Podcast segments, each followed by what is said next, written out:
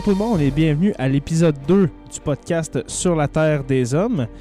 Jérémie Rivard pour vous accompagner à l'animation encore une fois. Euh, premièrement, j'aimerais prendre un petit moment pour remercier les tout premiers abonnés du podcast.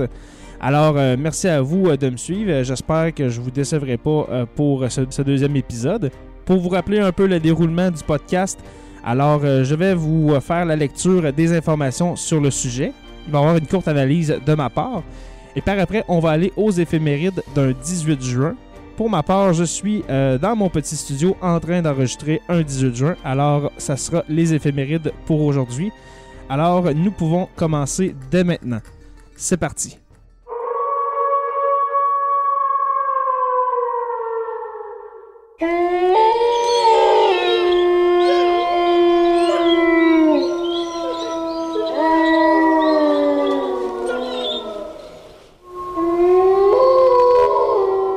Le hurlement des loups. Le cri d'un animal que nous pensons connaître, mais encore aujourd'hui vient nous chercher au plus profond de notre être. Notre épisode d'aujourd'hui sera consacré à l'une des histoires les plus incompréhensibles d'attaque d'un animal sur l'homme. Cette histoire est celle de la bête du Gévaudan. Un animal mystérieux qui aurait sévi dans la France pré-révolutionnaire, plus précisément entre dix-sept cent soixante-quatre et dix-sept cent soixante-sept. Ces événements qui ont avec le temps été propulsés au rang de légende me bouleversent depuis presque cinq ans.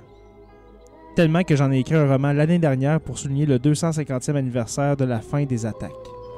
Prenez une grande respiration et plongeons-nous dans l'histoire de la bête du Gévaudan.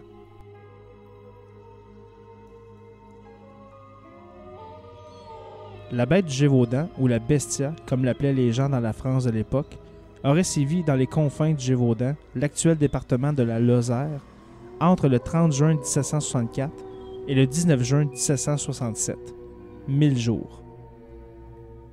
Étant une région reculée et isolée de tout pendant plus de la moitié de l'année, l'histoire de la bête du Gévaudan fut traitée comme un conte fantastique à travers les siècles.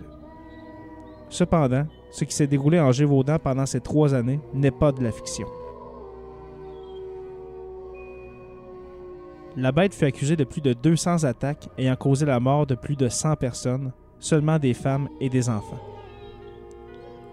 Le manque affolant de détails sur cette bête amène la bête au rang de monstre, de bestia. Ses contemporains accusent en premier lieu le loup.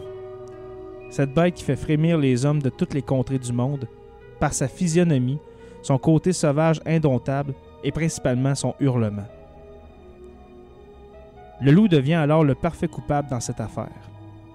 Toutefois, plus les jours, les mois et les années passent, plus l'option de la culpabilité du loup est mise de côté. Est-ce un animal exotique importé de colonies françaises d'Amérique ou d'Afrique? Est-ce un loup-garou, terme contemporain de cette époque? Ou est-ce un tueur en série? Les journaux de l'époque, tels le Courrier d'Avignon ou la Gazette de France, sont en manque de sensations fortes. C'est dans ce contexte que naît le mythe de la bête du Gévaudan.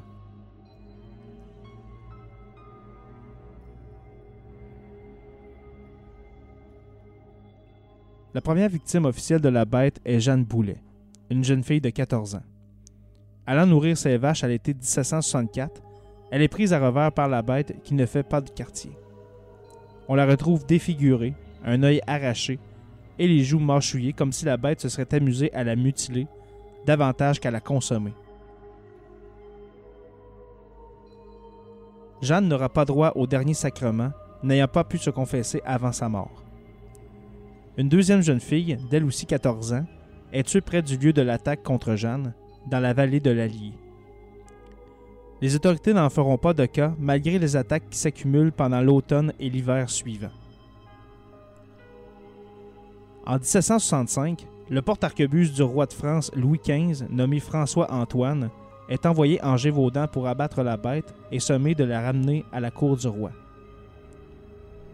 Antoine élimina une quantité phénoménale de loups, mais les attaques meurtrières se multipliaient tout de même. Il sera rappelé par le roi quelques mois plus tard par manque de résultats probants. Le quinze septembre dix-sept cent soixante-quatre, Louis quinze envoie dans la région le capitaine Duhamel et son régiment de dragons afin de traquer et tuer l'animal. organisant des battues et donnant l'ordre aux paysans de tuer tous les loups de la région. Ce sont des centaines de loups qui tomberont sous les balles, sans remarquer une quelconque baisse des attaques de la vraie bête. Le sept octobre, une autre jeune fille est retrouvée décapitée. La tête sera retrouvée plusieurs kilomètres plus loin. Le huit octobre, deux garçons en bas âge sont attaqués à plusieurs dizaines de kilomètres l'un de l'autre, ce qui explique mal comment un loup peut accomplir un tel exploit. Le deuxième garçon survit. Il se cacha au travers de son troupeau de vaches avant que deux hommes arrivent et tirent deux balles sur la bête. Elle serait tombée sur le côté et se serait relevée avant de s'enfuir.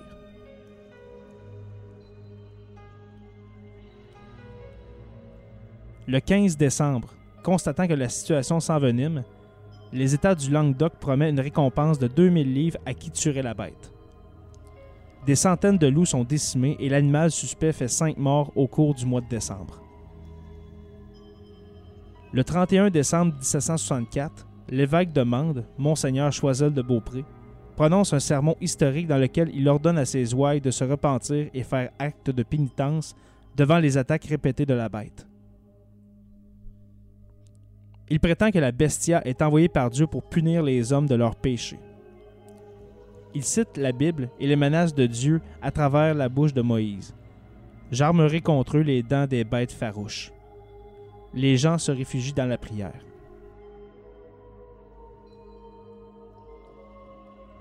Le dix-sept février mille sept cent soixante-cinq, le roi envoie le sieur Denneval pour faire cesser le carnage. Il fait rapatrier Duhamel à Versailles pour l'exclusivité des opérations. Grand louvetier, il installe des pièges partout et empoisonne les cadavres des victimes fraîchement tuées à l'aide d'un poison à base de noix vomique. Scandalisée, la population ainsi que plusieurs nobles du Gévaudan, dont les Morangiès, écrivent des plaintes au roi. Les appels sont écoutés et Louis quinze envoie un troisième homme pour régler l'histoire de la bête du Gévaudan, François-Antoine. Il arrive dans la région en étant convaincu que l'animal est un loup. Il ordonne donc de les éliminer, comme ses deux prédécesseurs. Il ordonne aussi d'organiser de grandes battues où tous les hommes de l'endroit sont convoqués. Il ratisse les forêts, mais la bête demeure introuvable. Se retrouvant à son tour dans l'impasse, les doutes se tournent vers Jean Chastel, un homme demeurant isolé avec sa famille, qui est reconnu comme étant le fils d'une sorcière. Chastel et ses deux fils sont emprisonnés quelques semaines pour avoir donné une mauvaise direction sur le territoire à Antoine et ses hommes. Le vingt septembre, Antoine se rend de l'autre côté de l'Allier, un endroit où la bête n'avait jamais fait de victime, et tue un loup d'une taille spectaculaire. Convaincu qu'il vient d'abattre la bestia, il repart aussitôt à Versailles pour vanter ses exploits. Il est reçu à la cour du roi en véritable héros. L'énorme loup est naturalisé et exposé devant toute la cour. Pour le roi, l'affaire est close.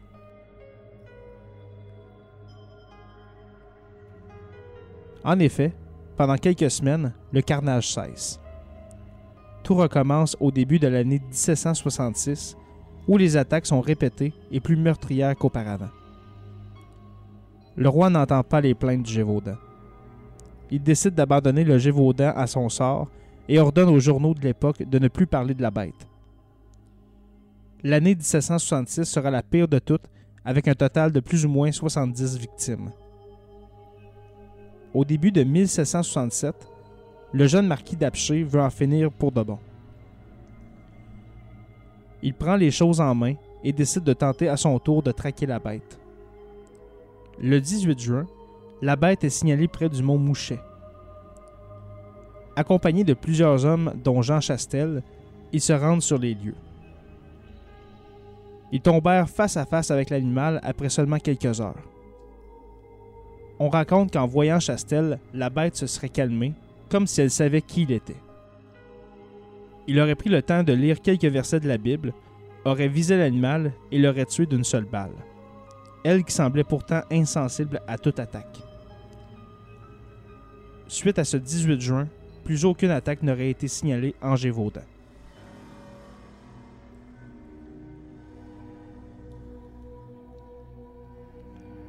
Les attaques les plus connues et les théories concernant l'identité de la bête. Parmi les attaques notables de dix-sept cent soixante-cinq et dix-sept cent soixante-six, nous pouvons en mentionner une qui sort du lot. Cette histoire est celle de Marie-Jeanne Vallée, une survivante. Il s'agit de l'attaque la plus célèbre de la bête. Nous ne pouvons contredire les dires de la jeune fille de dix-neuf ans au moment des événements. Son témoignage fut confirmé par un procès verbal. En allant garder son troupeau, accompagnée de sa sœur Thérèse, Marie-Jeanne se retrouve face à face avec la bête. Celle-ci tenta de l'attaquer, mais à l'aide de sa baïonnette, elle la repoussa. Nous pouvons même aujourd'hui être témoins de cet événement majeur dans l'histoire de la bête. Une statue aurait été édifiée à l'endroit où Marie-Jeanne aurait combattu la bête. De toute évidence, elle la blessa, car suite à son coup de baïonnette, la bête se sauva. Le plus important de cette histoire est la description physique que Marie-Jeanne Vallet a faite de l'animal. Elle a révélé qu'elle ne l'avait pas identifié comme étant un loup. Elle l'a décrit comme étant plus grande et plus grosse qu'un loup et qui ressemblait à un gros chien de berger. Malgré ce témoignage, le pouvoir royal n'en fait rien lorsque le loup géant d'Antoine est présenté à la cour de Versailles. Une autre attaque notable est celle survenue contre un groupe de jeunes garçons qui gardaient eux aussi du bétail.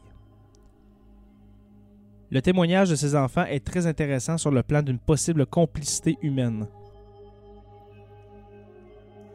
Cette complicité fut aussi envisagée par les spécialistes de la bête du Gévaudan. Selon ce témoignage, les garçons auraient été attaqués par la bête et tout comme Marie-Jeanne Vallet, aucune victime n'a résulté de cette attaque.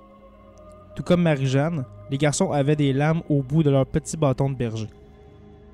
Ils ont pu ainsi la repousser.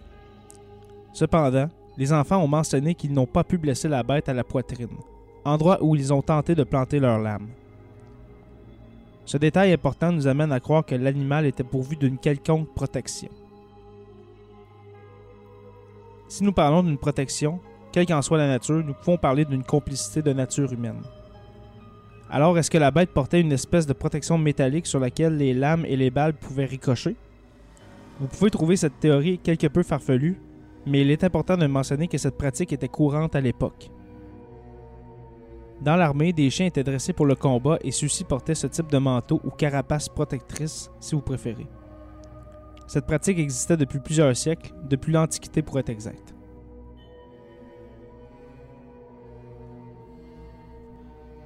Si nous excluons la théorie qu'un ou des loups soient responsables de tous ces morts et que nous nous concentrons sur celle de la complicité homme-animal, qui pourrait avoir l'idée tordue de se servir d'un animal sauvage pour arriver à ses fins, qui est, dans ce cas précis, de tuer des femmes et des enfants? Des êtres qui, disons-le, sont moins forts physiquement que les hommes. Nous pouvons admettre aujourd'hui que seulement des femmes et des enfants ont été victimes de la bête du Gévaudan. C'est tout de même étrange que la bête ne se soit pas comptée d'attaquer le bétail ou même de tenter sa chance sur un homme. Alors qui pourrait être le coupable? Selon plusieurs experts, des accusations pourraient être portées sur les nobles du Gévaudan. À travers les années, un nom ressort du lot, celui de Jean-François de Morangiès. Son nom est mentionné à plusieurs endroits car il fut considéré comme un homme supposément sadique. Morangiès aurait donc le profil du coupable. De plus, lors de son retour de la guerre de sept ans, il fut contrarié de se faire refuser une place à la cour de Louis quinze dû à son comportement déplacé. Finalement, lors de ses nombreux voyages, Morangiès aurait pu importer une bête sauvage d'un autre continent, inconnue du commun des mortels du Gévaudan. Pourquoi j'aimais cette idée? Tout simplement parce que la bête n'a pas été identifiée comme étant un loup. Serait-ce un animal venu d'ailleurs de l'Europe comme l'Afrique? L'animal pointé du doigt dans cette affaire est la hyène. Mais que refait une hyène dans le Gévaudan? Les nobles de France possédaient des ménageries peuplées de plusieurs animaux exotiques. Une hyène faisait peut-être partie de la ménagerie d'un noble du Gévaudan. Pourquoi pas Morangiès ou bien quelqu'un d'autre? La mention de la hyène apparaît pour la première fois dans un dépliant de la ménagerie et du cabinet d'histoire naturelle de Paris en mille huit cent dix-neuf. Dans ce petit dépliant, nous pouvons y lire « Il porte une crinière sur son dos, barrée comme le tigre royal. Celle-ci est de la même espèce que celle que l'on voit au cabinet d'histoire naturelle et qui a dévoré dans le Gévaudan une grande quantité de personnes. Explorons maintenant le personnage de Jean Chastel. Le rôle de Jean Chastel dans l'histoire de la bête du Gévaudan est encore à ce jour très nébuleux. Pour certains, il est le héros qui a mis fin au carnage de la bête. Pour les autres, il a une certaine responsabilité dans les meurtres commis en dix-sept cent soixante-quatre et dix-sept cent soixante-sept. Pour ceux qui le voient comme le héros de l'histoire, il est celui qui est à l'origine de l'ultime chasse qui mena à la mort de la bête. C'est Chastel qui aurait demandé au marquis d'Apcher d'organiser une expédition dans le but d'aller tuer la bête qui aurait été vue sur le mont Mouchet à la Sogne d'Auvert, près du village d'Auvert. Pour cette ultime chasse, Chastel aurait fait fondre des médailles d'argent de la Vierge-Marie pour en fabriquer des balles. Selon ceux qui croient Chastel coupable d'une quelconque façon, la mort de cette bête n'est pas un hasard. Pendant plus de mille jours, la bête du Gévaudan était considérée comme insaisissable. Plusieurs noms lui ont été donnés, dont la bestia, mais aussi le fléau de Dieu et la malbête. Comme il fut mentionné plus tôt, la bête a été tirée à plusieurs reprises. Alors comment expliquer que la balle de Chastel lui ait été fatale? Une seule balle. Dès les premières attaques en dix-sept cent soixante-quatre, le roi avait consenti une récompense de six mille livres à celui qui tuerait l'animal. Pourtant, lors du rapatriement de la carcasse, une somme de soixante-douze livres a été accordée à Chastel. Est-ce qu'il y a des éléments manquants concernant Jean Chastel? Pour ajouter au mystère, Chastel était surnommé de la Masca, ce qui signifie fils de la sorcière. Selon les écrits, il était aussi soupçonné d'être un meneur de loups, c'est-à-dire un homme capable de dresser les loups. Aurait-il pu être le dresseur de la bête considérant cela et le fait que la bête n'aurait pas tenté de fuir lorsqu'ils se sont retrouvés face à face? Pour terminer, effleurons l'autopsie de la bête tuée par Chastel. Elle a été effectuée par le notaire royal Roque-Étienne Marin. Le rapport Marin ne mentionne en aucun temps que l'animal est un loup. Elle lui semble donc inconnue. Pesant plus de cinquante kilos, plus ou moins cent dix livres, la bête a une mâchoire qui compte vingt-deux dents, ce qui correspond à celle d'un canidé et non d'une hyène. L'animal est identifié comme étant bel et bien la bête du Gévaudan due aux cicatrices de balles retrouvées sur son corps et à la tête d'un fémur d'un enfant en bas âge retrouvé dans son estomac. Suite à l'autopsie, la bête fut enterrée en un lieu inconnu, ce qui nous empêche aujourd'hui de mener des recherches plus approfondies sur sa réelle nature.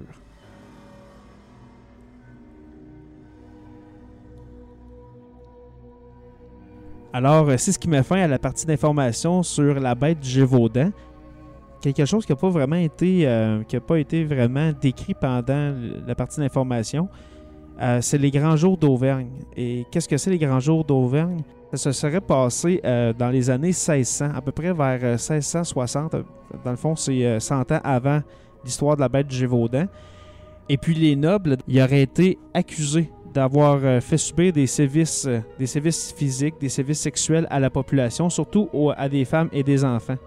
Et puis, qu'est-ce qui s'est passé? C'est que le roi de l'époque, qui était Louis quatorze, a fait faire enquête, et puis il a été décidé que les nobles du Gévaudan étaient coupables, et puis il y a eu plusieurs sentences, il y a eu des, euh, il y a eu des morts, euh, il, y a, il, y a eu des, il y a eu des exécutions euh, chez les nobles. Et pourquoi Jean-François de Morangiès? Et puis c'est parce que sa famille aurait été, euh, entre autres, peut-être mêlée à cette histoire-là. Et vu que Jean-François de Morangiès était reconnu pour avoir un comportement quelque peu déviant, eh bien c'est lui, dans la littérature, qui est accusé d'être peut-être le dresseur de la bête du Gévaudan, si jamais il y a vraiment une complicité homme-animal.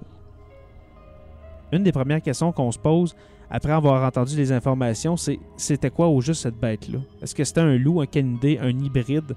Un hybride entre le loup et le chien? Est-ce que c'était une hyène? Finalement, le rapport Marin a confirmé que c'était pas une hyène due à sa, due à sa dentition. Et puis les gens, dans ce temps-là, ils l'ont vu la bête. Il y a eu plusieurs, euh, il y a eu, il y a eu plusieurs observations. Les survivants l'ont décrit. Les survivants ils ont fait des dessins de la bête. C'était pas un loup. Ces gens-là voyaient les loups au quotidien, alors c'est, c'est presque impossible que ce soit un loup. Alors, est-ce qu'on peut encore parler d'une bête exotique? Je ne crois pas. Je ne crois pas. Dans ce cas-là, ce serait peut-être un hybride entre un chien et un loup. Un hybride entre un chien et un loup, ça ressemble ni à un loup ni à un chien. Euh, dans l'actualité, dernièrement, on a vu aux États-Unis une bête qui aurait été chassée euh, dans le nord des États-Unis. Et puis, c'est le même problème un peu qu'avec la bête du Gévaudan, dans le sens qu'on ne sait pas c'est quoi. Les agriculteurs, le, la, ben, l'agriculteur qui a tué la bête, il l'a photographié puis il l'a envoyé euh, dans les informations parce qu'il ne voyait pas c'était quoi. Est-ce que c'était pas un coyote, c'était pas un loup, c'était pas un chien? Alors, peut-être que les gens du Gévaudan, dans ce temps-là, ont connu le même problème, c'est-à-dire de mal identifier la bête. Moi, la question la plus importante que je vois là-dedans, c'est pourquoi que la bête était insensible à toute attaque, qu'on pense à l'attaque des petits garçons qui l'ont percée avec leurs lames, qui se sont défendus, que finalement la bête est partie.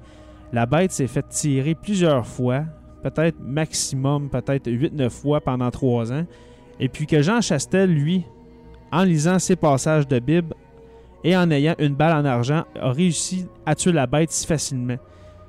Honnêtement, celle-là, je la comprends pas. C'est peut-être justement la clé du mystère. La balle de Jean Chastel qui a tué l'animal d'un seul coup. Une autre question importante, c'est pourquoi que la bête a été si facile à trouver ce jour du dix-huit juin, journée qu'on enregistre. Comment ça se fait que la bête s'est présentée comme ça, si facilement devant le marquis d'Apcher et puis Jean Chastel, et que pendant de nombreuses battues, la, la bête était introuvable? Il y a eu des, des dizaines et des dizaines de battues, des milliers d'hommes qui ont, participé, qui ont participé à ça. Il y a eu des, des milliers de loups qui ont été tués. Et puis, jamais que parmi ces loups-là, la bête a été tuée. Alors, je crois peut-être que la, la bête était peut-être un petit peu plus intelligente qu'un loup. Peut-être. Alors, ce qui vient confirmer l'hypothèse d'un hybride, selon moi. Une autre question, y a-t-il une complicité humaine en arrière de cette histoire? Comme je l'ai dit, moi, je ne crois pas qu'il y aurait une complicité humaine dans cette histoire. Ça, ça tient un peu, euh, un peu de, la, de la théorie du complot, si vous voulez mon avis. Est-ce que quelqu'un aurait dressé un animal à tuer et qu'il a, et puis qu'il la cachait pendant des jours et des jours? Et euh, peut-être qu'il, a, qu'il la cachait pendant les battues, qui sait? Et puis qu'il en profitait pour la sortir euh, les, jours, les jours où il n'y avait pas de battues, où est-ce qu'il n'y avait pas de, vraiment de recherche pour la trouver? Alors, comme j'ai dit, moi, je ne suis pas vraiment d'accord avec euh, cette théorie-là. Alors, c'est ce qui m'a fait à la partie sur la bête du Gévaudan. J'espère que vous avez apprécié. Euh, je vous invite à aller faire des recherches. Si vous avez le temps, aller faire des recherches sur Internet. C'est vraiment très, très, très passionnant, toute cette, cette histoire-là. Je le répète, ça fait deux cent cinquante ans et on ne sait toujours pas, en réalité, ce qu'était la bête du Gévaudan. Euh, j'en profite pour euh, vous inviter à visiter mon site internet édition dernier mot point com. Alors, édition au pluriel, dernier mot point com. Et puis, euh, vous pouvez aller voir le roman que j'ai, euh, le roman que j'ai écrit sur le sujet. C'est pas un ouvrage de référence, c'est vraiment l'histoire de la bête du Gévaudan avec à l'intérieur une histoire complètement inventée euh, qui vous plonge directement dans l'histoire de la bête du Gévaudan. Alors, pour terminer l'épisode, on s'en va aux éphémérides. Tu veux participer à l'évolution de Productions Podcast? Deviens partenaire et contacte les Productions Podcast en visitant la page Facebook Productions avec un S, Podcast, P O D C A S S E, ou écris-nous à podcast à commercial i cloud point com. Fais partie de l'aventure Productions Podcast. Pour plus de détails, visite podcast point com.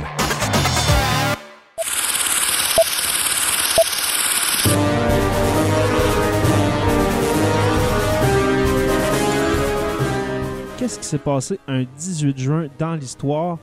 Euh, premièrement, on va en dix-huit cent douze. C'est le début de la guerre entre les États-Unis et la Grande-Bretagne, la fameuse guerre de dix-huit cent douze où Donald Trump a dit que le Canada avait mis feu à la Maison-Blanche. Eh bien, sachez que ce n'est pas vrai. C'est les États-Unis, c'est le président James Madison qui déclare la guerre à la Grande-Bretagne pour le contrôle des eaux, dans le fond, pour le contrôle maritime. Surtout sur, sur les Grands Lacs pour avoir un contrôle maritime. Et puis, les combats vont avoir lieu justement euh, sur la mer et dans les Grands Lacs. Si vous allez en Ontario, euh, près de la baie Georgienne, il y a plusieurs épaves de navires datant de cette, de cette époque-là. Ensuite, le dix-huit juin mille neuf cent quarante-deux, c'est la naissance de Paul McCartney euh, du groupe Les Beatles. Alors, euh, vous, connaissez, vous connaissez certainement John Lennon, Ringo Starr et George Harrison. C'est lui qui est à l'origine, avec, euh, avec John Lennon, de la création du mythique groupe des Beatles. Le dix-huit juin mille neuf cent quarante-huit, C B C lance le premier trente-trois tours. Le micro-sillon qui peut contenir vingt minutes de musique et permet la diffusion de, du son de stéréophonie remplace le soixante-dix-huit tours. Alors, c'est une révolution dans le monde de la musique. Et puis, finalement, le dix-huit juin mille neuf cent cinquante-trois, c'est la proclamation de la République d'Égypte. Alors, l'Égypte qui devient indépendante de la Grande-Bretagne, c'est le général Mohamed Naguib qui occupe les fonctions de président de la République. Mais par la suite, il va avoir un désaccord avec un certain lieutenant-colonel du nom de Gamal Abdel Nasser. Alors, euh, pour ceux qui sont friands d'histoire, Nasser, vous savez c'est qui. Alors, Naguib va être démis de ses fonctions en mille neuf cent cinquante-quatre. C'est alors Nasser qui va recevoir les pleins pouvoirs. Alors, c'est ce qui met fin à l'épisode deux de Sur la Terre des Hommes. Premièrement, j'aimerais remercier les premiers abonnés au podcast. J'espère que l'épisode vous a plu. Euh, n'oubliez pas d'en parler à vos proches et n'oubliez pas d'aller donner un cinq étoiles sur Apple Podcast ou sur votre podcatcher Android pour nous permettre de monter dans le moteur de recherche. C'est toujours apprécié. Laissez-moi un commentaire, le but étant toujours d'améliorer le podcast. Si vous avez des suggestions, vous pouvez me les écrire sur la page Facebook du podcast Sur la Terre des Hommes. Ça va me faire plaisir de vous lire. Et n'oubliez pas qu'à tous les jours, nous écrivons l'histoire. Merci et on se revoit au prochain épisode pour une autre page d'histoire de Sur la Terre des Hommes.